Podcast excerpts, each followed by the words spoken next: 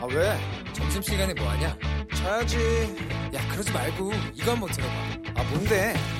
지금 당장 라디오를 켜봐 나른한 오후 깨울 시사 토크쇼 모두가 즐길 수 있고 함께하는 시간 유쾌하고도 신나는 시사 토크쇼 오태훈의 시사본부. KBS 제1라디오 오태훈의 시사본부 2부 시작하겠습니다. 이 시각 가장 중요한 뉴스들 정리해드립니다. 방금 뉴스 KBS 보도본부 박찬형 기자와 함께합니다. 어서 오세요. 네, 안녕하세요. 예, 지금 고3 학생들 어, 전국 연합 학력 평가 실시하고 있습니다. 잘 진행되고 있답니까? 어때요? 지금 어, 고3 학생들이 경기도 교육청이 주관하는 거거든요. 예. 전국 연합 학력 평가를 지금 치르고 있는데 사실상 올해 첫 대학 수능 모의 평가입니다. 지난달에 서울시 교육청이 주제로 올해 처음으로 그, 어, 당시에 평가를 했었는데 그때는 코로나19 때문에 다들 집에서 온라인으로 했었거든요. 그래서 예. 어, 이 본인의 성적을 비교할 수가 없는 그런 상황이었었고요. 이번이 사실상 처음 어, 비교할 수 있는 그런 상황인데 지금 국영수 같은 거 비롯해 다섯 과목 시험을 봐서 영어하고 한국사 영역은 절대 평가로 원점수하고 등급이 나오고 네. 수학이나 나머지 영역은 표준 점수 100분위 등급이 각각 나오는데요. 전국의 78% 학교가 시험을 보기 때문에 지금 내 수준이 어떤지 어, 내가 전국적으로 봤을 때 어느 과목이 취약하고 내가 원하는 대학에 이 점수로 갈 수 있는지를 이제 처음으로 이제 비교를 할 수 있는 그런 시험인데 어제도 말씀드렸지만 인천에 있는 66개 학교가 등교를 하지 않았잖아요. 네. 오늘도 마찬가지입니다. 그래서 인천 미추홀구 중구 비롯해서 어 인천에 있는 66개 학교가 등교를 하지 않으면서 이 학평 시험을 온라인으로 치릅니다. 다른 네. 사람들은 다 학교 가서 치르는데 음. 그렇기 때문에 성적이 나오긴 나오는데 요걸 전국 평가를 할 수가 없어요. 네. 자기들만의 성적이기 때문에 내 수준이 어떤지 비교할 수 없는 그런 상황이기 때문에 개인적으로 이들 학생한테는 사실은 손해라고 할 수 있을 것 같고요. 경기 안성 지역 고교 아홉 곳도 어제 등교를 하지 않았는데 다행히 이곳은 오늘 다시 등교를 해서 네, 시험 보고 어, 있다고 보고 하더라고요. 하고요. 예. 어제도 말씀드렸는데 학생들이 어, 이런 밀폐된 노래방이나 PC방 가급적이면 가 지 않았으면 좋겠다라고 말씀을 드렸는데 오늘 그 박능우 보건복지부 장관도 학생들한테 네.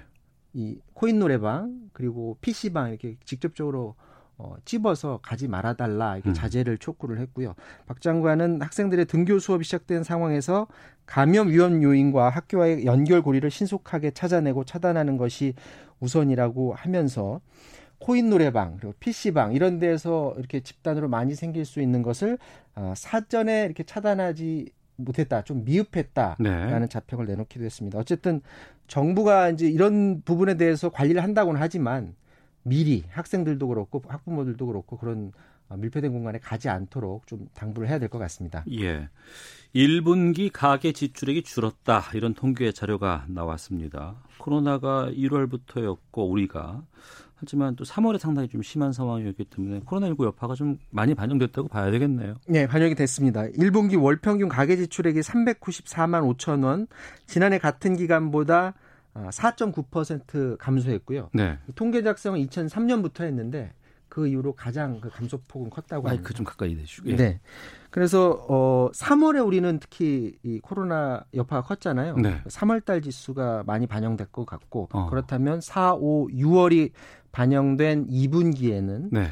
어, 가계 지출액이 더 떨어질 것 같은데 특히 의류나 신발 밖에 음. 나가서 많이들 사시는데 이 지출액이 28% 줄었고 교육이 26%, 오락문화 25%, 음식 숙박도 11% 넘게 감소했고 생필품인 그 식료품이나 음료는 10% 이상 오히려 이제 늘었습니다. 집에서만 있다 보니까 음. 마스크 같은 보건 분야 지출도 10% 안팎으로 증가가 됐습니다. 근데 소득만을 따져 지금은 지출을 따져 본 거고 소득을 따져 봤더니 좀 늘었습니다.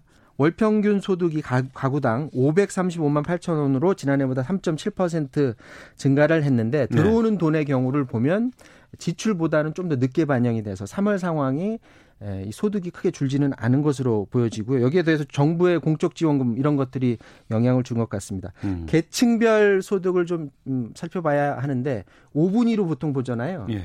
1, 아, 1분위가 이제 가장 적게 소득을 가지고 있는 분들, 그리고 5분위 계층이 가장 돈을 많이 버시는 분들인데, 어, 1분위 계층의 처분 가는 소득 그러니까 세금 같은 거 다 떼고 실제로 네, 내가 실제로. 어, 벌어들이는 어, 소득이 어느 정도냐면 123만 4천 원으로 지난해 같은 기간보다 3.9%가 늘었습니다. 늘긴 네. 늘었어요. 어.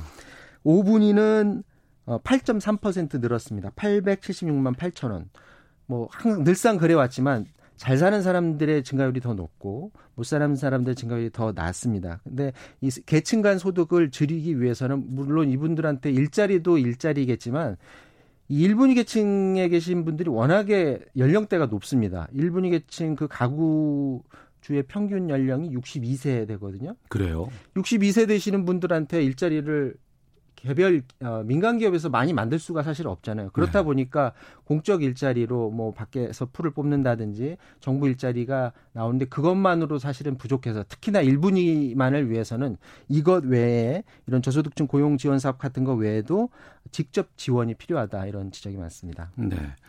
한명숙 전 총리의 불법 정치자금 사건과 관련해서 그 당시에 돈을 줬다고 증언을 한 사업가 한만호 씨의 비망록이 공개가 되었습니다. 여기에 대해서 이제 민주당이 재조사를 촉구하고 있다고요. 네, 연일 재조사를 촉구하고 있는데 뭐 한명숙 재판건의 기억을 하실 텐데 어, 되짚어 보면 그때 당시에 그 사업가 한만호 씨한테 9억 원의 불법 정치 자금을 받았다는 혐의로 재판을 받았는데 한 씨가 재판에 나가서 검찰이 회유해서 거짓 진술했다 이렇게 말을 했었거든요. 그래서 말을 바꾸는 바람에 1심에서는 한 전 총리한테 무죄 나왔다가 2심에서 2년 실형이 나왔고 대법원에서 2심을 그대로 받아들였었던 겁니다. 당시 대법관이 13명이었는데 5명이 정치자금 수수에 9억 원 중에 6억 원은 유, 유죄로 보기 힘들다라고 해서 그때 당시에도 이 부분이 좀 논쟁이 있었던 상황인데 당시 사건의 핵심인 어, 핵심인 고 한만호 씨가 비망록을 어, 언론을 통해서 공개를 했습니다. 네. 1 1200페이지 정도 분량이라고 하는데 어, 민주당은 이, 불, 이, 이 정도의 양이 과연 가짜일 수가 있느냐라는 음. 입장이고 검찰은 어, 이 한만호 씨가 알리바이를 만들려고 비망록 자체를 허위로 만들었다라는 입장인데 추미애 장관도 어제 구체적인 정밀한 조사가 필요하다라는 입장을 밝히긴 했는데 오늘 민주당 김태년 원내대표가 또 다시 재조사를 촉구했습니다. 비망록을 이렇게 그 한만호 씨가 써서 과연 그 사람이 얻을 수 있는 이익이 뭐냐? 그렇기 때문에 다시 한번 조사가 필요하다라고 하는데 이건 사실 뭐 21대 국회에서 어 논의가 되겠지만 아마도 민주당이 더 아, 이것을 가지고 계속 압박을 할 것 같고요. 만약 법무부의 재조사가 이루어지지 않는다면 공수처로 좀 넘기는 분위기를 만들 것 같은데 오늘도 각종 방송에서 민주당 에 있는 의원들이 나와서 공수처의 어, 이런 수사 가능성을 언급했는데 결국은 공수처가 스스로 그 부분은 판단해야 될 부분인데 네. 다만 미래통합당은 이런 문제를 왜 지금 와서 꺼내느냐 사법불신 초래하는 거다라고 반대하고 있어서 음. 여론의 추이는 좀 더 지켜봐야 될 것 같습니다. 알겠습니다. 방금 뉴스 KBS 보도본부의 박찬영 기자와 함께했습니다. 고맙습니다.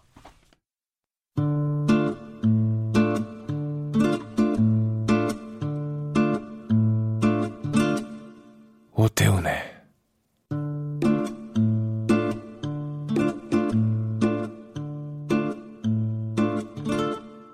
시사본부 네, 1시 9분 향하고 있습니다. 시사본부는 청취자 여러분들의 참여로 이루어집니다. 샵 9730으로 의견 보내주시면 되고요. 짧은 문자 50원, 긴 문자 100원, 어플리케이션 콩은 무료로 이용하실 수 있습니다. 팟캐스트와 콩, KBS 홈페이지를 통해서 시사본부 다르시, 다시 들으실 수 있고 유튜브를 통해서도 만나실 수 있습니다. 자, 전철 살인의 명쾌한 한마디부터 속 터지는 막말까지 한 주간의 말말말로 정치권 이슈를 정리하는 각설하고 출발하겠습니다. 더불어민주당 최민희 전 의원 자리하셨습니다. 안녕하십니까? 안녕하세요. 불굴의 희망 최민희입니다. 네, 그리고 미래통합당 이준석 최고위원 나오셨습니다. 안녕하십니까? 좀비 최고위원 이준석입니다. 이 좀비 딱지는 언제 뗄 수 있어요? 빨리 그 김종인 비대위 출범이 돼야지 이게 될 것 같은데 네. 뭐 이제 좀 가닥이 잡히는 게 아닌가 싶습니다. 음. 출범은 됩니까? 김종인 비대위가? 예. 뭐 되죠. 예. 이거 되죠. 지금 아직 절차가 남아 있죠. 그러니까 지금 묘한 상태입니다. 이제 뭐냐면 비대위원장은 선임이 된 상태고요. 예. 최 비대위원들만 선임하면 되는 것이고 음. 그 당원 당규에 있는 그 전당대회 부칙 조항만 삭제하면 되는 것인데 네. 제가 지금 쉽게 말씀드렸지만 쉽지 않으니까 이렇게 되는 거겠죠. 어. 네. 한동안은 언론들이 계속 이걸 따라가다가 최근에는 좀 이 뉴스가 적었던 것 같아요. 근데 아무래도 이제 뭐 원내대표가 실질적으로 이제 선출직으로서 좀 더 이끄는 그런 형식이 되니까 네. 그쪽에 좀 더 관심사가 가지 않았느냐. 음. 그리고 주호영 원내대표의 초기 행보가 좀 관심을 끌기에 충분했기 때문에 네. 저는 그런 영향이 있다 봅니다. 알겠습니다. 하나만 더 여쭤보겠습니다. 지난주에 민경욱 의원에게 네. 의구심 있는 부분을 같이 풀어보자 연락 달라라고 예. 공개 선언을 하셨어요. 그리고 또 민경욱 의원이 직접 전화까지 하셨다면서요. 예, 예. 섭외 때문에. 예. 아니 제가 그 백분 토론 그 섭외하러 전화한 건 아니고요. 예. 그 제작진은 섭, 섭외 전화했을 거고요. MBC 백분 토론에서. 예. 어. 그 민경욱 의원한테 개별적으로 연락한 건 예전에 제가 한 겁니다. 아, 그러니까 그래요? 그 지난달에 4월 말에 이제 계속 연락을 했던 건데 어. 모르겠습니다. 이제 민경욱 의원은 본 전화 받은 적이 없다고 이제 자꾸 항변을 하시는데 네. 다시 전화 드릴까요? 이게 왜냐하면 이거는 제가 지금 뭐 진행자한테 보여드리면 전화했어요. 예, 전 봤습니다. 예, 전화했어요. 그러니까 예. 뭐 이런 걸 갖고 다투려고 하시는지가 토론에 응하실 건지 말 건지만 말씀하시면 되지. 어.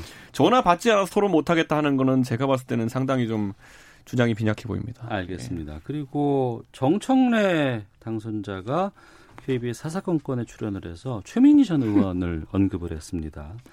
정의연 힐링센터 쉼터 어, 안성 쉼터와 관련해서 최 의원께서 상당히 취재가 많이 돼 있다 이런 얘기를 하셨어요. 제가 최 의원님이랑 방송을 다른 곳에서도 몇 번 하는데 네. 기자 본능이 안 빠지셨어요. 아 그래요. 그러니까 기자 본능이 안 빠지셔가지고 어. 뭘 자꾸 확인한 걸 들고 오시는데 사실 제가 뭐 제가 그렇다고 정 의원 쪽에 확인할 수 있는 상황은 아니고 예, 예, 그러다 예. 보니까 어. 뭐 최 의원님 말씀하신 자료들 예. 그래서 듣고는 있습니다 제가. 그러니까 각종 보도가 나오는 것에 기반을 삼아서 이제 얘기를 하고 하곤 하는데 네. 지금 최민희 의원께서는 직접 취재를 지금 하고 네, 계신다는 그러니까 거 아니에요? 당사자들 네. 그러니까 매도인과도 취재를 하고 있습니다. 음, 근데 우선 이건 핵심이 몇 개예요. 네. 첫째는 초기에 3,500만 원을 주고 2007년에 땅을 사잖아요. 음, 이거에 어, 지목이 뭔지를 알아보면 돼요. 알아봤죠. 등기부 등본에서. 그랬더니 이게 전답이에요. 어, 그 부분은 예. 저희가 지금 준비한 인스 요런 요런 것들을 제가 네. 예. 구체적으로 취재하고 있다는 얘기입니다. 아, 알겠습니다. 그 취재 내용을 좀 저희가 좀 각설하고 해서 직접 들어볼까 하는데 그 전에 있었던 여러 가지 윤미향 당선자와 관련된 논란들 저희가 좀 인서트로 좀 모아봤거든요. 들어보고 말씀 나누겠습니다.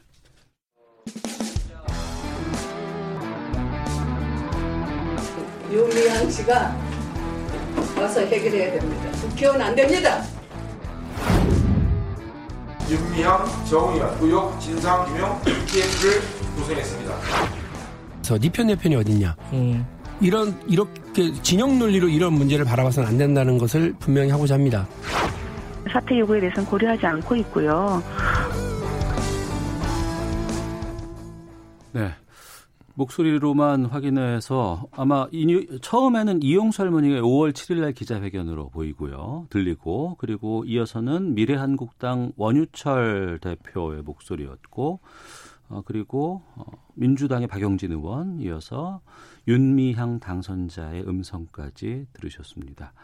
먼저 민주당에서는 지금 사실 확인이 먼저다 이렇게 지금 결론을 내리고 있는 상황이라면서요, 최민희 의원님? 예, 그리고 실제로 사실 확인을 하고 네. 당대표께 보고도 하고 있는 것으로 알고 있습니다. 근데 그 내용은 제가 구체적으로 잘 모르겠습니다. 음. 근데 저는 의혹 제기가 굉장히 많은 것 같은데 그게 복붙 복붙 네. 복붙 컨, 트롤 V 기사가 많아서 아. 그렇지 그 의혹은 딱 몇 가지로 복사해서 나눠, 붙인다는 예, 말씀이신 나눠집니다. 거죠? 예. 그 중에 가장 이제 큰 의혹이 힐링 센터를 7억 5천에 사서 음. 네. 4억 2천에 팔았다. 어. 그러니까 고가에 사서 헐값으로 팔았다. 이 예. 논란이어서 제가 그 관련돼서 정말 고가에 산 건가? 어. 그리고 헐값 매각을 진짜 한 건가? 네. 이거는 시세보다 낮게 팔았다는 얘기잖아요. 네. 네, 그런 것에 대해서 구체적으로 취재를 했습니다. 거의 음. 70%한 것 같습니다. 아? 나머지는 그 등기부 등본 같은 건 다 다 받았고요. 어. 그거보다는 이제 양도세 신고한 거. 예. 매도인이 양도세 신고한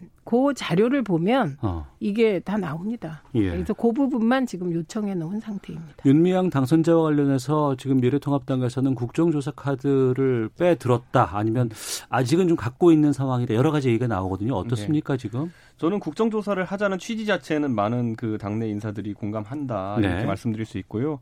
다만 국정조사나 특검 이런 거는 기본적으로 조사 대상의 범위와 그런 것들을 특정해야 되거든요. 네네. 지금 윤미향 당선인 개인에 대한 의혹으로 시작됐던 건들에서 지금은 어쨌든 시민사회단체 전반으로 이게 옮겨가고 있는 상황. 그리고 오늘자 일부 언론의 일간지 보도를 따르면은 이 윤미향 당선인 주변의 인물들이 딱히 이런 어떤 위안부 활동 관련된 것 외에도 다른 영역으로 이제 좀 활동을 한 흔적들이 있어가지고 어. 그게 지금은 뭐 그냥 단순히 뭐 보도 단계지만은 음. 좀더 확인되는 것들이 있으면은 그것까지도 국정조사를 해야 될 수도 있기에 네. 저는 뭐 당 차원에서는 조금 더 시간을 갖고 그 범위를 특정해서 왜냐하면 결국 법을 제출해야 되는 상황이기 때문에 어. 그런 어 신중론이 좀 있는 상태다. 다만 해야 된다는 취지 자체에는 민주당이 지금 결사옹이론을 내세우는 상황 속에서는 야당 입장에서는 갈 수밖에 없다 이런 입장이 커지고 있습니다. 네.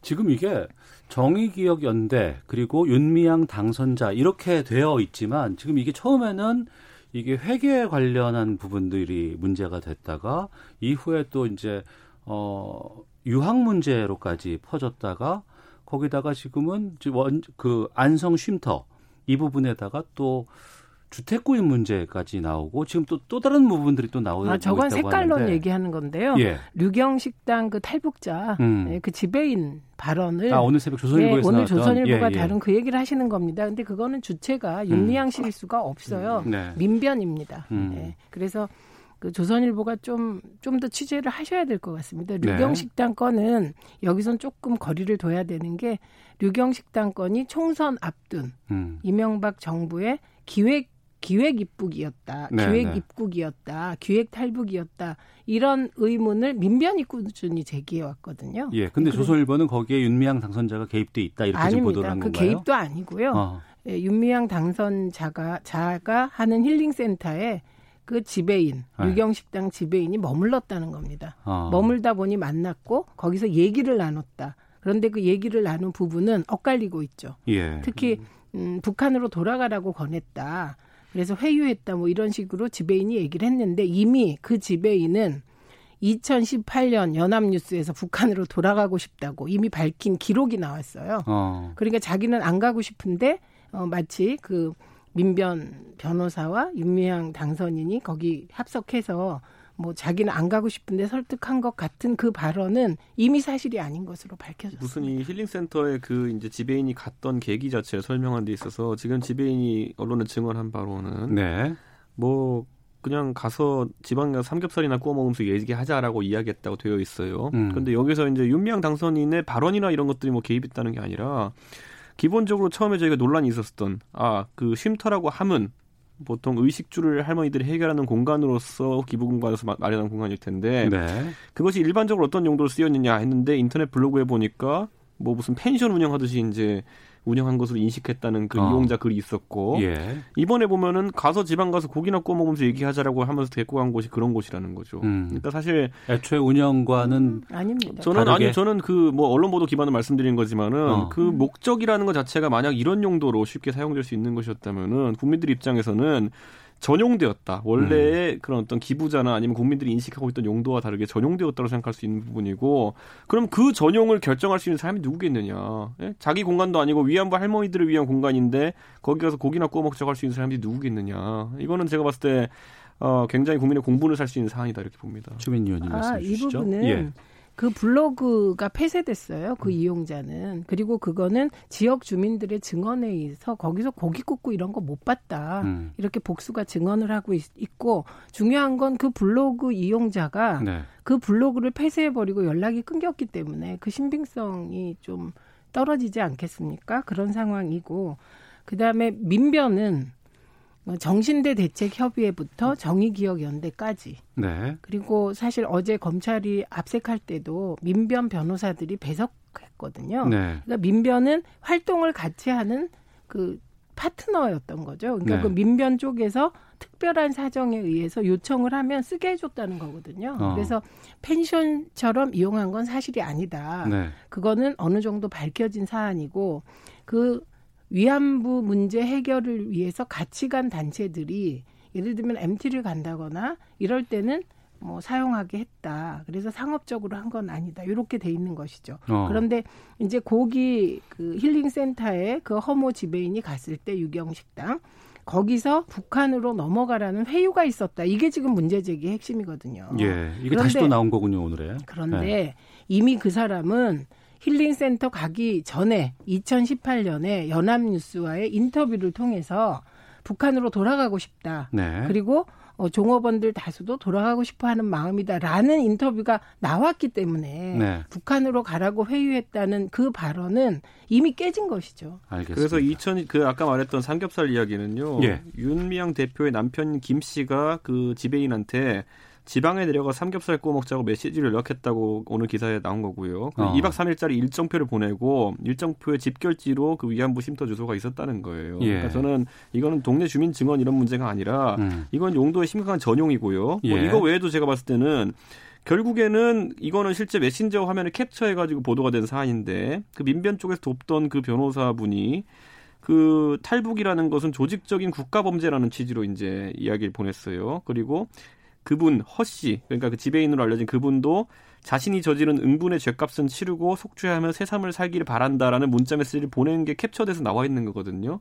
그러니까 저는 뭐 이거는 제가 봤을 때는 뭐 아까 말했듯이 제가 윤 윤미향 씨와 그다음에 남편이 이 사안에 있어가지고 어느 정도로 개입돼 있는지 잘 모르겠으나 네. 어쨌든 하필이면은 음. 위안부 쉼터로 제공됐던 공간에 그 윤 씨의 남편인 김 씨가 가서 지방 가서 고기나 구워 먹자라고 그 장소를 소개했다는 거는 저는 그냥 기분이 나쁘고요. 그거는 네. 왜냐면 위안부 쉼터로 그 기부해서 마련된 공간인데 그렇게 자신들의 다른 어떤 정치적 목적을 위해 사용했다는 것 때문에 화나고 두 번째로는 거기에 가, 거기에 이제 같이 꼈던 민변 변호사가 탈북하신 분들한테 응분의 대가를 치르라고 했다는 것 자체가 뭐 어떤 개연성에서 나온 건지를 더 파악해봐야겠습니다만은 굉장히 부적절한 언사이고 이 윤미향 씨와 이 남편 등이 위안부 활동을 벗어난 범위에 이런 굉장히 정치적일 수 있는 사안들에 어느 정도까지 영향을 끼친 건지 저도 궁금해지긴 합니다. 아 근데 이 부분은 내용의 핵심은 민변의 장모 변호사예요. 네. 네, 그렇기 때문에 여기에 무리하게 윤미향 씨를 또 끌어들이는 것은 전 정말 가지 잡고 흔드는 아니. 아니 민변의 장모 변호사가 봅니다. 북한 사람들이랑 아, 북한에서 오신 분들이랑 얘기하는데 거기에 위안부 쉼터를 삼겹살 구워 먹는 공간으로 제시하는 건 무슨 권한 때문입니까? 아니 그러니까 그 제시한 건 남편이 제시한 부분이 네. 적절했냐 여부와는 별개로 음. 이것은 가지치고 나온 지류의 문제라는 거예요. 네. 그리고 그 문제의 핵심은 민변 변호사입니다. 음. 그렇기 때문에 이제 조선일보가 색깔론을 이제 좀 의문스럽게 결합시키는 기사라고 저는 음. 판단합니다. 그런데 이 부분이 핵심은 아니죠. 네. 핵심은 그 애초에 지정 기부금을 받고 이 안성 쉼터 땅을 샀을 때부터 그리고 이 건축을 하고 나서 되팔 때 여러 가지 뭐 시세 차익에 대한 문제점들이 많이 나오고 뭐 이랬던 거 아닌가요? 네, 근데 어쨌든 제가 확실히 말씀드릴 수 있는 것은 예. 그 주변 부동산에 알아보시면 기자들이 실제로 그 주택이 9억 내지 9억 5천에 나와 있던 주택이라는 거. 음. 그리고 어 지금 기사가 이제 굉장히 등기부 등본상에 보면 2007년에 3,500만 원 주고 샀다. 요게 기록되어 있어요. 그런데 요 때는 밭이었어요, 그게. 그런데 밭에다가 그냥 집 지을 수 없어요. 기반 공사라는 걸 해야 되거든요. 예, 예. 그 기반 공사 비용이 거의 1억 가까이 듭니다. 음. 그래서 그렇게 기반 공사를 하고 나면 토지 가격은 3,500만 원이 아니라 1억 이상으로 뛰게 되는 거예요. 예. 들어간 비용으로. 왜 이런 부분은 언론사 기자들이 취재를 하지 않으십니까? 그래서 음. 제가 25살 때 부터 30살까지 기자 생활을 했거든요.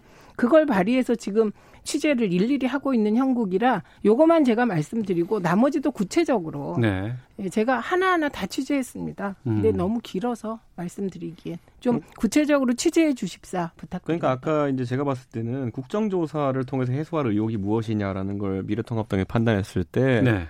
아까 뭐 부동산 매입 가격이나 아니면 판매 뭐 이런 것들 그것 음. 통해서 배임 또는 뭐 이런 혐의가 있느냐라고 예. 하는 것은 그거야말로 검찰 조사의 대상이죠. 예, 검찰 예. 수사의 대상이죠. 어. 그렇게 했는데 아까 말했던 것처럼 국민들이 궁금해한 지점들은 그겁니다. 위법인지 아닌지에 관계없이 음.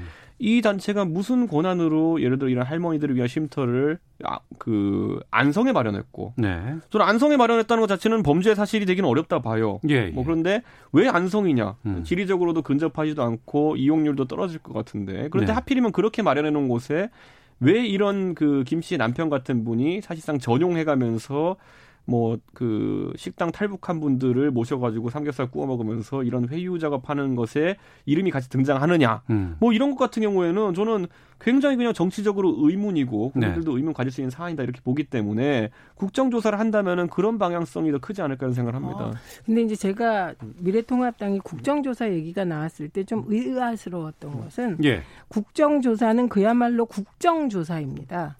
그러니까 이건 행정부 혹은 청와대가 네. 어, 국정을 수행하는 전반에 있어서 큰 문제가 있을 때 국정조사를 하는 거잖아요. 네. 그럼 이 사안은 국정조사를 한다면 이런 게 국정조사감인 거예요. 그러니까 어, 이 정의연의 회계 관리를 해야 되는 게 행안부잖아요. 예, 행정안전부죠. 예, 예. 그런데 행안부가 정의연을 일부러 봐주고 이 문제점이 있다는 걸 전제하에 저는 어. 있다고 보지는 않지만 전제하에 그걸 은폐했다거나 예. 이럴 때 행안부를 국정조사하면서 이제 이 사안에 대해서 같이 바라볼 수는 있겠죠. 음. 그런데 지금 이 민간 단체를 네. 국정조사 한다는 건 그거는 저는 좀 개념이 안 맞다. 어. 그래서 아까 처음에 얘기했듯이 국정조사를 하려면 그렇게 이 사안이 다 나온 다음에 네. 예를 들면 만에 하나 음. 정부 부처가 잘못한 게 나왔어요. 예. 예. 그렇다면 그때는 국정조사가 가능한 것이죠. 그래서 음. 지금은 국정조사 얘기를 좀 성급했고 네. 개념이 조금 안 맞다. 어. 예, 그래서 일단 이제 조금 시기 조절을 한 거 아닌가 봅니다. 저는 이제 그렇게 보는 게 과거에 국정농단 때도 국정조사할 때 보면은 사실 비슷한 논리로 이제 새누리당 측에서 이건 국정조사 감이 안 된다라고 했던 분들이 있었는데 네. 결국 그때 마련된 논리가 뭐냐면은 그래 문체부의 관리 감독 권한이 있는 K스포츠나 미르재단 이런 것들을 이제 들여다보는 데 있어가지고 문체부의 관리 감독 소홀이라는 걸 지적할 수 있고 음. 그러다 보니까 저희가 다 지금 이름도 다 기억할 만한 증인들 불러다 놓고 K스포츠 미르 이런 거 털면서 그때부터 박근혜 정부의 이제 고구마 주기 같은 것들이 뚫뚫 따라 나오면서 이제 탄핵까지 간 거거든요. 예. 저는 그렇기 때문에 지금 시점에서 국민의 어쨌든 세금을 지원받는 단체입니다. 정의연이라면 왜냐하면 지정기부금 단체이기 때문에 조세를 대신 이제 세액공제를 해주고 이제 그 활동비를 마련하는 단체의 성격이기 때문에 저는 그렇다면 충분히 감사의 대상이 될 수 있고 저희가 국정조사로 관리 감독 소홀을 이유로 행안부랑 엮어가지고 하는 것이 가능하다. 이제 기술적인 면을 말씀드리는 겁니다. 그래서 저는 못할 이유는 없다 봅니다. 아, 이거 그 출발이 틀렸어요. 박근혜 최순실, 최순실 국정조사는 대통령 박근혜가 강남 아줌마에게 권력을 나누면서 네. 이 강남 아줌마가 수석도 휘두르고 누구도 휘두르고 국정 전반에 관여한 거예요. 출발이 거기잖아요. 그러니까 이거는 조금 개념이 다른 것이죠. 아니, 그러니까 그때 네. 국정농단 법안을 보면 그 조사 법안을 보면은 네. 최순실 및 뭐 이렇게 나오거든요. 최순실은 네. 사인인데 무슨 근거로 국정조사를 합니까 그러면? 아니 그러니까 예. 최순실만 한 게 아니에요. 그러니까요, 예. 박근혜 전 대통령을 한 거예요. 네네. 거기에 최순실이 포함되어 간 것이죠. 저희가 그쪽으로 가버리면 이게 또 아니요 이게 지금 시간이 좀- 개념이 예, 예, 다른 알겠습니다. 것을 지금 같다고 말하기 때문에 아. 그거는 정리해야죠. 예. 그 윤미향 당선자가 최근에 입장은 잘 안 나오고 있는 상황인 것 같고 지금 어제는 정의기억연대에 검찰의 압수수색이 들어갔습니다. 이 상황은 지금 어떻게 전개가 될 것 같으세요? 우선 검찰이 압수수색하는 순간 어떤 일이 생긴 거냐면 22일까지 예. 내일까지죠. 정의기억연대가 행안부에 네. 이제 자료를 제출해서 회계 감사를 받기로 했고 진영 장관이 행안부에 출석해서 그 22일 날 네, 받겠다고 하겠다고 했었죠. 했고. 예. 그다음에 외부 회계 감사를 해, 감사를 받겠다. 네. 그래서 한 공인회계사협의회, 예, 그 공인회계사협의회에 좀 부탁을 했다는 겁니다. 네. 그다음에 국세청이 기부금을 받는 곳에 특별 세무조사 한다고 했, 었는데 이게 좀 불가능해진 거죠. 왜냐하면 아, 검찰이 예. 자료를 일단 다 가져가게 되지 않습니까? 어. 그래서 어 이제 이거는 검찰 손에 모든 자료가 넘어가는 음. 그런 상황이라 나머지 국가 기관은 이거에 어떻게 대처할지 저는 네. 그 부분이 굉장히 흥미롭습니다. 어, 그럼 검찰 수사 결과가 나오기 전까지는 이것이 해명이 좀 잘 안 되겠군요. 근데 검찰 수사 결과 그러면 저는 트라우마가 있거든요. 어. 피의 사실 유포 어디선지 모르는 수사 기관 수사 과정에 뭐가 나오면서 또 언론이 검언 유착의 의혹도 제기된 상황에서 예. 어떤 일이 생길지 조금 걱정이 되긴 합니다. 저는 이준석 최고위원께서 아니 저는 근데 압수수색을 했다고 해서 회계 자료들이 뭐 유실되는 것도 아니고 네. 요즘 이 단체가 뭐 정의연이라는 단체가 회계를 아무리 좀 어, 이해할 수 없는 방식으로 관리한다 하더라도 최소한 좀 컴퓨터로 관리할 거라 믿고 있거든요. 음. 그리고 이거에 사본을 만드는 건 그렇게 어려운 일이 아닙니다. 네. 그리고 지금 이미 정의연은 여러 단계로 여러 대상을 놓고 해명을 해야 되는 상황이기 때문에 음. 저는 이미 다 그런 사본으로 확보돼 있을 것이라 보고 네. 검찰도 원래 수사에 영향을 주지 않는 선에 사본들을 입수하는 것인데 음. 저는 뭐 그런 디지털 기록물들이 있는 상황 속에서 해명하는데 지장이 생겼을 것이다라고 보지는 않고요. 네. 그런 상황 속에서 지금 오히려 저는 주목하고 싶은 게 윤미향 당선자에 대한 여러 가지 의혹과 더불어서 이것을 이제 해결하는 방식에 있어 가지고 묘한 지점이 하나 생긴 것이 19일 저녁에 윤미향 당선자가 그 이용수 할머니에게 통보도 하지 않은 상태에서 대구로 내려가서 대구 만났죠. 내려가서 예. 만나고 왔다는 보도가 있었고 그게 이제 확인이 되지 않았습니까? 그런데 그 상황 속에서 이제 많은 뭐 국민들이나 저도 포함해가지고 봤던 거는 아 그럼 두 당선자 간에 어느 정도의 화해나 이런 것이 있다고 한다면은 또 그건 다른 국면이 될 수 있다 이런 생각을 했거든요. 오해를 풀 수 있는 국면이. 그런데 그것이 있고 난 다음에 이제 한겨레 신문의 단독 보도로 이용수 할머니와 단독 인터뷰를 한겨레가 했더라고요. 그러니까 예. 용서는 없었다라고 이제 표현이 나왔거든요. 어. 그리고 25일 날 오라는 말이 많은 사람들이 보기에는 아 할머니가 직접 이제 뭐 오해를 풀었다는 얘기로 하려고 윤미향 당선인을 초대한 것이다 이렇게 해석했는데 초기에는 이제는 이제 보도 나오는 걸 보면은 아예 세워놓고 이제 의혹을 제기하겠다라는 이제 취지로 말씀하신 것이기 때문에 저는 이 문제가 오히려 굳이 표현하자면은 윤미향. 당선인이 대구에 일부러 자의적으로 내려가가지고 사과를 했으나 이를 키운 꼴이 되지 않았나 음. 이런 약간 생각을 하게 됩니다. 너무 별 중요한 것 같지 않습니다. 할머니 증언이나 이런 부분은 많이 하셨고 그리고 그 할머니가 얘기하신 것 중에 이건 대단히 죄송한 말씀입니다만 그 지원금을 한 푼도 안 못 받았다고 하셨는데 사실은 1억 받으신 게 영수증도 나왔거든요. 그렇기 때문에 어 저는 이 부분도 최대한 예우를 해야 하지만 네. 또 너무 그게 그것만 계속 가서도 음. 곤란한 거 아닌가 하, 조심스럽게 말씀드립니다. 알겠습니다. 각서라고 말씀 나누고 있는데요. 헤드라인 뉴스 듣고 기상청 교통정보센터까지 갔다 와서 두 분과 다음 주제로 계속해서 말씀 나누도록 하겠습니다. 문재인 대통령은 코로나19로 촉발된 경제 위기 극복을 위해 한국판 뉴딜을 신속히 추진하겠다며 경제 회복과 미래 경쟁력 확보, 일자리 지키기와 고용 안전망 확대에 총력을 기울이겠다고 밝혔습니다. 정세균 국무총리는 고3 학생 중 확진자가 나와 일부 지역 등교가 중지된 것과 관련해 방역 측면에서는 등교하지 않는 것이 최선이겠지만 위험 요인을 최소화하면서 학교를 단계적으로 정상화하는 것이 학생들의 수업권을 보장하고 모두의 일상을 되찾는 길이라고 생각한다고 밝혔습니다. 코로나19의 영향으로 1분기 가계의 소비 지출이 통계 작성 이후 가장 큰 폭으로 줄었습니다. 또 저소득 가구와 고소득 가구의 격차는 더 벌어졌습니다. 미래통합당이 더불어민주당 윤미향 당선인을 둘러싼 의혹을 조사하기 위해 테스크포스를 구성하겠다고 밝혔습니다. 지금까지 라디오 정보센터 조진주였습니다. 이어서 기상청의 최영우 씨입니다. 네, 미세먼지와 날씨 정보입니다. 오늘은 어제 이어서 계속해서 미세먼지 농도 괜찮은 상황입니다. 초미세먼지 농도 그리고 미세먼지 농도 둘 다 현재 매우 좋은 상태 파란색 드러내는 곳이 대부분이고요. 내일까지 청정 대기 질이 계속 되겠습니다. 오늘 낮 기온은 서울 22도까지 오르면서 어제보다 2도 높겠고 평년과 비슷하거나 1, 2도 정도 낮은 정도로 비교적 선선하겠고요. 대구가 23도, 세종, 대전 24도, 광주는 25도로 일부 지 역은 25도 안팎까지 올라서 약간 더워집니다. 강릉, 부산은 18, 19도 정도를 보이면서 동해안 쪽은 선선하겠습니다. 내일과 모레 이틀간 서울은 24도고요. 일부 충청과 남부 지방은 25도에서 27도 사이까지 기온이 오르는 곳이 있어서 약간씩 더워집니다. 반면 중부 지방은 일요일에 비 소식이 있는데요. 서울은 일요일 낮 기온이 20도로 좀 떨어져서 서늘하겠고요. 중부 지방 대부분과 전북은 일요일에 비가 올 것으로 예상됩니다. 오늘 오전 농도는 충남권만 나쁨 예보 들어 있습니다. 현재 서울 기온은 21도입니다. KBS 미세먼지와 날씨 정보였습니다. 계속해서 이 시각 교통 상황 연결합니다. KBS 교통정보센터로 갑니다. 공인혜 씨. 네, 이 시각 교통정보입니다. 앞차와 바짝 붙어서 주행하다 보면 시야도 좁아지고 또 갑자기 발생한 상황에 대처하기도 어려워집니다. 오늘도 작업 등 돌발 구간이 많으니까요. 안전거리 잘 지켜주시기 바랍니다. 남해고속도로 순천 쪽 사천터널 부근 1차로의 작업 때문에 4km 구간이 꽉 막혀 있고요. 논산 천안고속도로 논산 방향은 남 논산 부근 1차로에서 차선을 제거하는 작업을 하고 있어서 2km 구간 밀려 지납니다. 중부 내륙고속도로 양평 쪽 충주 부근이 갑자기 막히는 이유도 작업 때문이니 조심하셔야겠고요. 제2중부고속도로 대전 쪽 서 이천 부근에서 교량 이음부 보수 작업을 하고 있습니다. 역시 2km 구간 여파를 받습니다.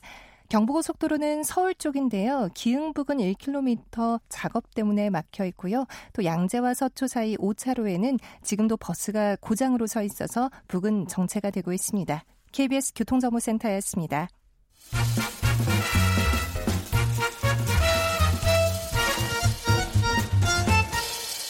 오태훈의 시사 본부. 네, 각설하고 최민희 전 더불어민주당 의원 그리고 이준석 미래통합당 최고위원과 함께하고 있습니다. 2584님 정의연 운영에 명쾌하지 않은 부분이 있었던 것 같습니다. 하지만 단체가 활동한 의미까지 훼손해서는 안 됩니다. 마녀 사장하는 것은 적당하지 않습니다. 5237님 할머니들을 위한 공간이었는데 왜 그곳에 할머니들이 머물지 않았는지가 가장 이해되지 않습니다. 1967님 중요한 것은 정의연과 윤미향 당선자가 운영에 문제가 있다고 사실대로 밝히고 고쳐나가는 겁니다. 다른 지엽적인 것으로 정치 공세를 하는 건 옳지 않습니다. 서경수님은 당선자 해명의 진정성이 부족해 보입니다. 해명도 자꾸 말이 바뀝니다. 아, 자격에 의심스럽습니다. 라는 얘기까지도 보내주고 계십니다. 여러 가지 다양한 지금 시각으로 문자가 들어오고 있는데요.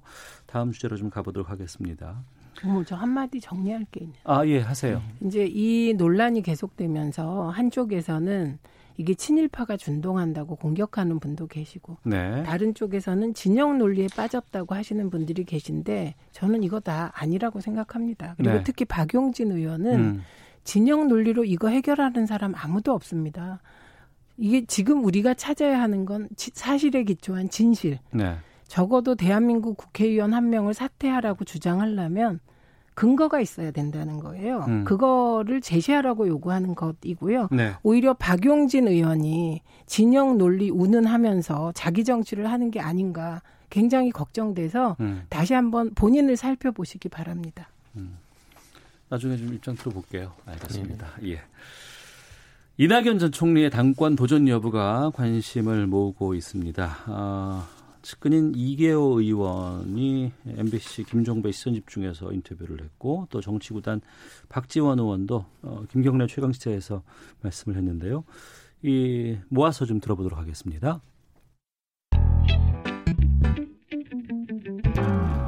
저는 이낙연 위원장은 저 본심은 당권에 뭐 큰 관심을 갖지 않고 있는 것으로 알고 있습니다. 음, 뭐 당권보다는 본인이 좀 내실 있는 실력을 좀 키우고 어, 그렇게 해서 뭐 체제 전체에 대한 공부도 좀 더 하시고 또 그러면서 뭐 자유롭게 의원들과의 거리도 좀 넓혀가고 그런데 더 많은 관심을 가지고 계시더라고요. 제가 여러 차례 뭐 얘기를 해, 나눠봤는데 지금 대권을 꿈꾼다고 하는 김부겸 의원도 어, 당권 도전을 하지 않겠다. 바로 대권으로 가겠다. 여기에다 김두관 의원 이번에 의미 있었지 않습니까? 김포에서 네. 대통령 고향 양산으로 가서 이제 당선됐는데 그분도 어, 대권을 꿈꾸는 것으로 알고 있는데 당권에 가지 않겠다 등등 보면은 원체 신중하신 분이라 여러 가지 생각을 하고 있을 겁니다. 글쎄요, 저는 그래도 나가야 된다.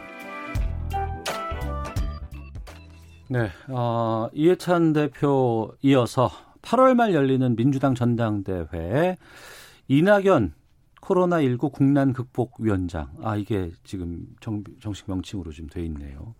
결단이 임박했다는 말이 나오고 있습니다. 어, 최민희 의원님, 뭐, 여기에 대해서 좀 들어보신 얘기가 있나요? 아까 이계호 의원 발언 중에 실력을 키우고 이런 부분이 있습니다. 근데 저 적절치 않다고 생각해요. 네. 저는 이낙연 전 총리가 충분히 실력이 있다고 생각합니다. 지금 네. 실력 키우려고 하실 리가 없, 다고 보고요. 네. 그리고 당 대표에 나가시는 게 대권에 더 다가가는 길이다 이렇게 어. 생각합니다. 왜냐하면 어 일단 그 당 대표를 하면서 당을 추스르고 예. 예. 어떤 말 추스려야 하는데 어떤 말이 있냐면 대통령 하는 것보다 당 대표가 더 어렵다 이런 어. 말이 있습니다. 예. 네, 그렇기 때문에 그 당 대표를 거쳐서 대권으로 가시는 게 아마도 훨씬 음. 도움이 되지 않을까 합니다. 이낙연 위원장의 행보에 대해서 이준석 최고께서는 어떻게 보세요? 여당이 지금 대통령 인기가 좋은 상황 속에서 여당 대표가 할 수 있는 운신의 폭이라는 것이 넓을 리가 없습니다. 어. 예. 이런 거죠. 예를 들어 윤미향 당선인 논란이 커졌어요. 네. 그랬더니만은 청와대에서는 그건 당에서 있는 일이다. 당이 알아서 하라. 이렇게 나오잖아요. 그런 일을 해야 된다는 거예요. 앞으로 이제 보면은 음. 어려운 일일수록 청와대는 다소 이제 좀 먼 거리 지켜볼 것이고 또 반대로 정부 여당에 좀 좋은 일이 생기면은 그 공은 이제 청와대 쪽에서 가져가는 양상이 계속될 텐데 네.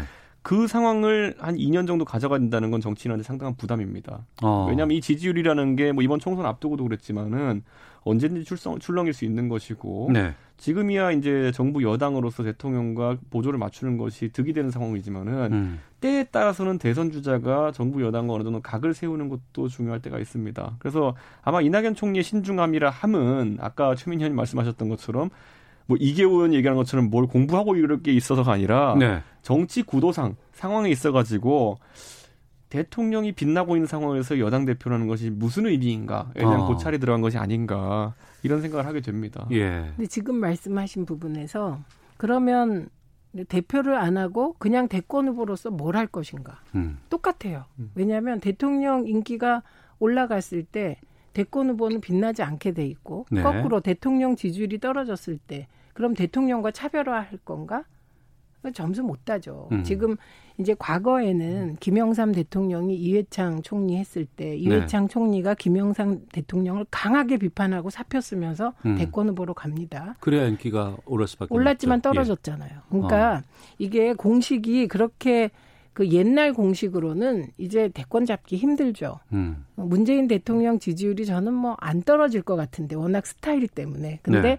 만약에 떨어졌을 때 차별화하는 순간 대권 후보가 되기 어려우실 겁니다. 음. 왜냐하면 대권 후보를 국민 전체가 뽑는 게 아니잖아요. 대권 후보는 민주당 지지자들이 뽑는 거기 때문에 네. 차별화도 할 수 없거든요. 어. 그렇기 때문에 그런 일반적인 공식으로 이해하기는 좀 어려운 게 아닌가. 그래서 오히려 지금 당내 정치의 능력을 보여줘야 한다.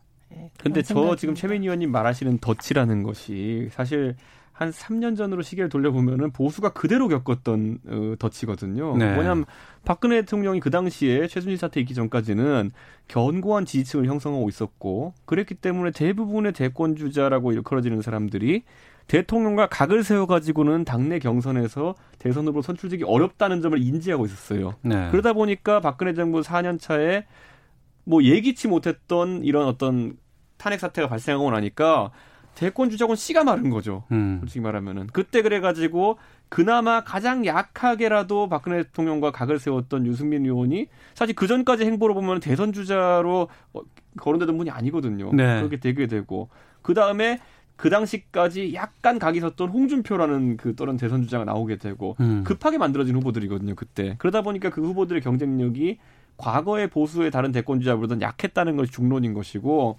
저는 민주당도 지금 공이 겪고 있는 그 문제점이 뭐냐면은 대통령의 지지율이 높고 당내에서 대통령에 대한 지지가 확고하다 보니까 대선 주자라고 할 만한 만약에 혹시라도 문재인 정부에 다른 어떤 상황들이 발생한다 했을 때 누굴 대선 주자로 밀어버릴 수 있을까? 그래서 저희가 호사가들이 흔히 얘기했던 얘기로는 뭐 각을 세워서가 아니라 결이 좀 다른 사람들을 몇 번 언급하지 않았습니까? 그래서 그 안에서 보면 이재명 지사 얘기도 나오고 그랬었는데 지금은 그런 구도보다도 더 찾기 어려운 상황이 올 것이라고 아니 봅니다. 근데 그 예. 틀려요. 박근혜 대통령 그때 지지율 40% 정도였어요. 그걸 음. 경고하다고 얘기했는데 네. 그리고 그건 보수의 경고함이었습니다. 음. 근데 지금 문재인 대통령 지지율은 70대 이상에서도 57%가 오늘 됐더라고요. 예. 그러니까 이 지지율은 잘해서 얻은 지지율이에요. 그러니까 진보의 지지율을 훨씬 뛰어 넘은 음. 지금 64%, 63%, 2% 이렇게 가거든요. 예, 예. 그렇기 때문에 상황이 조금 달라서 음. 과거 공식으로 이렇게, 이렇게 설명하기가 참 힘든 상황이다. 알겠습니다. 그 YS 제일 좋을 때 생각해 보시면은 누가 YS 추락할 거 예측했겠습니까? 근데 YS는 집권 3년 차에 이미 떨어졌어요. 예, 알겠습니다. 자, 각설하고 여기서 마쳐야 될 것 같습니다. 최민희 전 더불어민주당 의원, 이준석 미래통합당 최고위원 두 분과 함께했습니다. 두 분 말씀 고맙습니다. 고맙습니다. 감사합니다. 오태훈의 시사본부는 여러분의 소중한 의견을 기다립니다. 짧은 문자 50원, 긴 문자 100원의 정보 이용료가 되는 샵 9730, 우물정 9730번으로 문자 보내주십시오. KBS 라디오 앱 콩은 무료입니다. KBS 라디오 오태훈의 시사본부. 지금 여러분은 대한민국 라디오 유일의 점심 시사 프로그램을 듣고 계십니다. 네, 한 주간의 시사 이슈를 법률적인 관점으로 풀어보는 시간입니다. 시사법정 신유진 변호사와 함께합니다. 어서 오세요. 네, 안녕하세요. 예. 연말 정산, 뭐 주민등록 등본 발급 이라든가 뭐 여러 가지 어 신청하는 은행 업무를 본다거나 이럴 때 복잡한 게 이제 공인 인증서입니다. 네. 어 다른 뭐 해외 서버에서는 이런 게 없는데 네. 우리나라의 공공기관이라든가 네. 은행이라든가 이런 네. 건다 공인 인증서 없으면 안 돼요. 네, 네. 근데 이제 이게 없어질 수 있게 됐다면서요. 네. 지금 전자서명법 개정안이 통과가 됐습니다. 어제. 그래서 예. 공인 인증서 자체가 이제 폐지가 되고 예. 공인 인증 뭐 서명, 공인 인증 기관, 공인 네. 인증을 지정하는 이 공인이라는 개념을 아예 뺐습니다. 어. 그렇기 때문에 이제 뭐 사설 인증, 이제 공인과 사설을 구별하는 그 구별이 무의미해진 거죠. 네. 네. 이게 오랫동안 공인 인증서 밖에 사용할 수 없었던 이유가 있었던 거군요. 그러니까. 네, 사실 1999년에 처음 예. 이제 도입됐을 당시에는 그래도 많이 환영을 받고 어. 아 인터넷 시대가 이런 것이구나 인터넷으로 이제 직접 가지 않고 무엇인가 발급할 수 있고 은행 업무도 볼 수가 있고 예. 아 굉장히 신기하고 좋다. 음. 그렇지만 보안을 철저하게 해야 되기 때문에 공인 인증이라는 제도를 해서 보안성을 높이자. 그 신기한 게 20년 전 얘기인 거야, 아니에요? 네. 그런데 더 문제가 많았던 것은 사실은 이제 지금은 없어졌는데 네. 예. 한 불과 이제 2019년도에 2018년도 연말 정산을 할 때만 해도 아 네. 그때 없어졌습니다. 2018년도 연말 정산 하기 위해서 2019년도 그러니까 작년 1월 달에 이미 없어졌는데 옛날에 Active X라는 게 있었잖아요. 뭐 깔고 뭐 깔고 이거 다 깔았어야 됐어요. 네, 그러니까 예, 예. Active X 깔고 예. 키보드 보안 깔고 그렇죠. 네 개 깔아야 화면 돼. 보안 네 개. 깔고. 예. 근데 깔다가 중간에 멈춰. 그럼 다시. 또 이걸 까야 돼요. 예. 팝업창이 막 뜨고요. 예, 예. 그, 어, 정말 막, 막 열이 막 뚜껑이 막 머리가 뜨끈뜨끈해지거든요. 그렇죠. 그러다가 이제 다시 또 처음에 돌아가서 다시 하려 그러면 본인이 다시 한번 확인하래요. 다시 네. 한번 처음부터. 그래서 어. 결국 이제 공인인증서 깔았다고 했는데도 공인인증서가 비밀번호가 예. 열 10자리 이상이래야 되고 어. 한뭐 영문, 숫자 특수 문자. 예, 맞아요. 그래서 제가 쓰던 비밀번호를 쓸 수가 없는 거예요. 예, 예, 예. 그런 공인 인증서의 또 독특한 그 음. 비밀번호 체계 때문에 뭐 하여튼 그 공인 인증서가 갖고 있는 여러 가지 문제점이 조금은 해소됐다고 하더라도 네. 굳이 이제 공인 인증서가 독점적으로 이렇게 할 필요가 있겠느냐. 음. 그래서 사실상 2017년에 문재인 대통령이 이게 공약 사항으로까지 나왔습니다. 네. 그 국민들의 불편함을 덜어주겠다. 어. 저는 사실은 컴퓨터 잘 못하거든요. 예. 컴 컴맹입니다.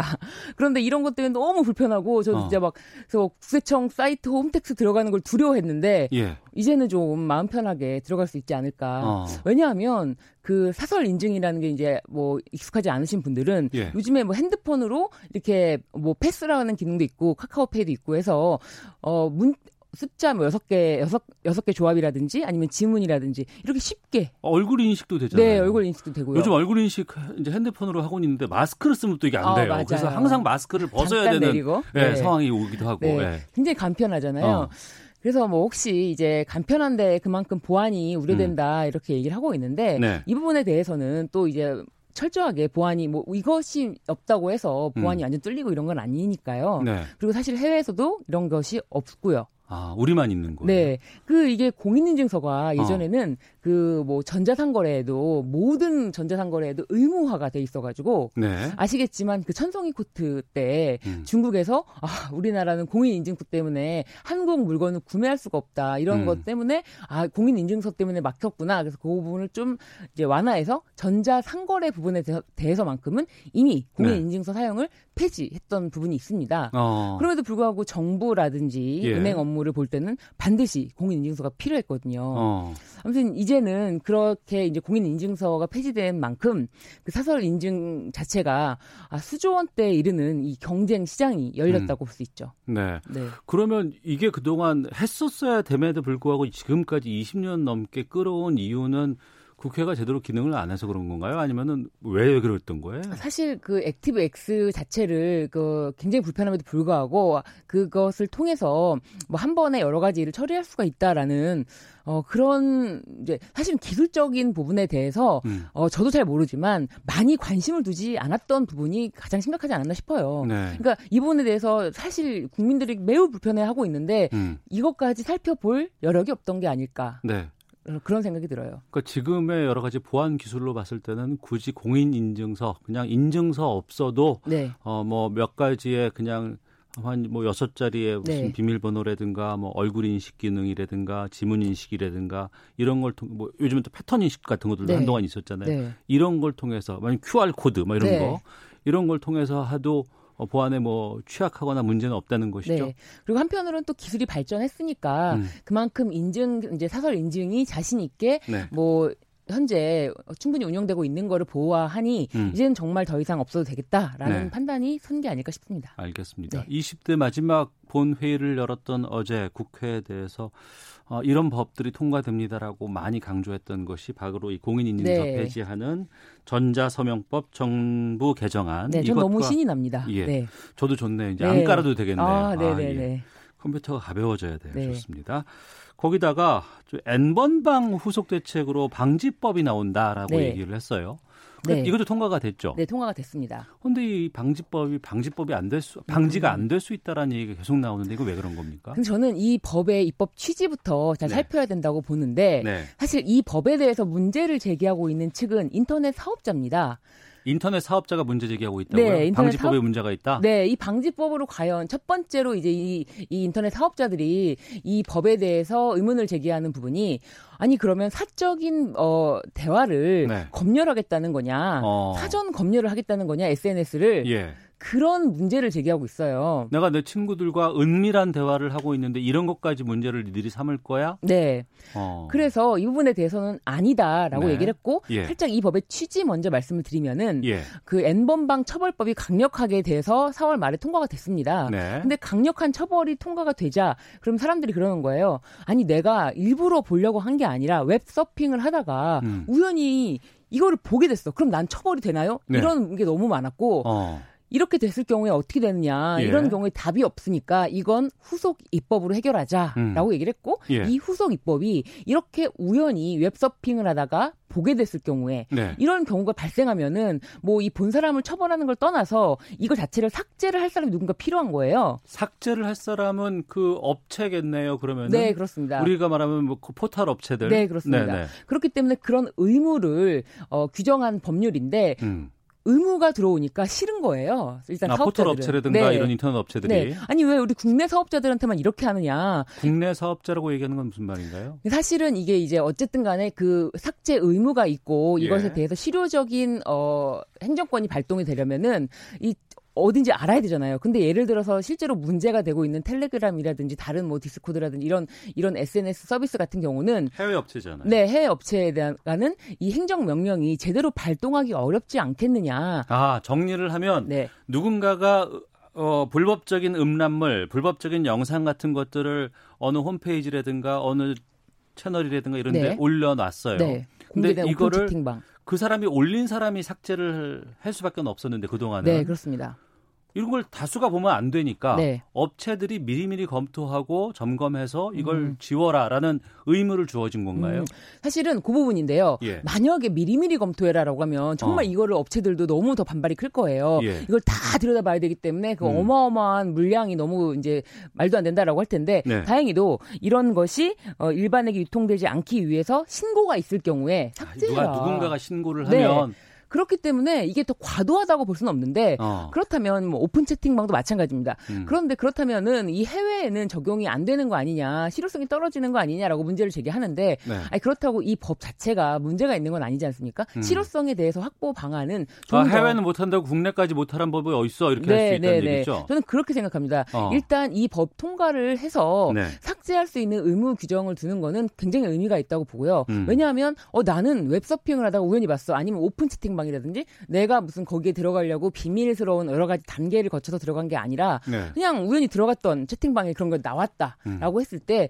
삭제 의무가 있고 뭐 신고 의무가 있을 수도 있고요. 그렇게 될 경우에 이 삭제 의무를 규정한 것인데 이것을 이제 문제를 꼬투리 여러 가지 삼는 거죠. 뭐 네. 졸속 입법이다. 어. 뭐 어떤 절차를 거치지 않았다라고 하는데 그런 것보다는 어떤 이런 것이 적극적으로 우리가 방지하겠다. 그러니까 이런 신고가 있으면 음. 어 당연히 방지하겠다라고 하는 것이 더 옳지 않나 저는 그런 생각 합니다.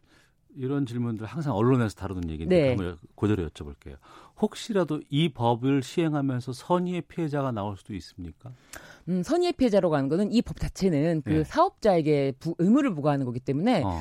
어, 신고를 했는데도 삭제하지 않는 경우가 문제가 되는 거지. 예. 그냥 사전적으로 모든 걸 항상 검열해라라는 것이 아니기 때문에 어. 선의의 피해자가 나오기도 저는 어렵다고 봅니다. 어, 근데 네. 악의적인 신고 같은 것들이 악용될 상황도 있지 않을까요? 어떻게 보세요? 만약에 악의적인 신고라고 하더라도 이런 어. 신고 자체가 발생이 된다는 자체는 네. 어떻게 보면 좋은 시그널이라고 생각합니다. 어. 그리고 기존에는 네. 사실 이 엠번방 관련해서 처벌 의그 누수가 발생되는 것이 꽤 많았잖아요. 음. 성인 뭐 성착취물 같은 경우는 처벌 본 사람에 대해서는 처벌할 수 있는 근거도 없었고 네. 그리고 너무 형량도 낮았고 음. 뭐 그렇기 때문에 엠번방 처벌법을 강화했는데 그에 따른 인터넷 사업자들에게도 그런 것이 있으면 불법 영상물의 2차 유통을 음. 막자라는 네. 취지에 부합하는 그런 태도를 보여줬으면 좋겠습니다. 어, 혹시라도 여러 가지 빈틈이라든가 이런 게 있으면 후속 법안들을 통해서 보안 입법을 하면 된다. 네, 그렇습니다. 아, 네. 알겠습니다. 시작은 해보죠, 뭐. 네, 네, 네. 예, 지금까지 시사법정 신유진 변호사와 함께했습니다. 오늘 말씀 고맙습니다. 네, 감사합니다. 예, KBS 라디오 오태훈의 시사본부 목요일 순서 여기서 마치도록 하겠습니다. 내일 금요일 12시 20분에 다시 인사드리겠습니다. 안녕히 계십시오.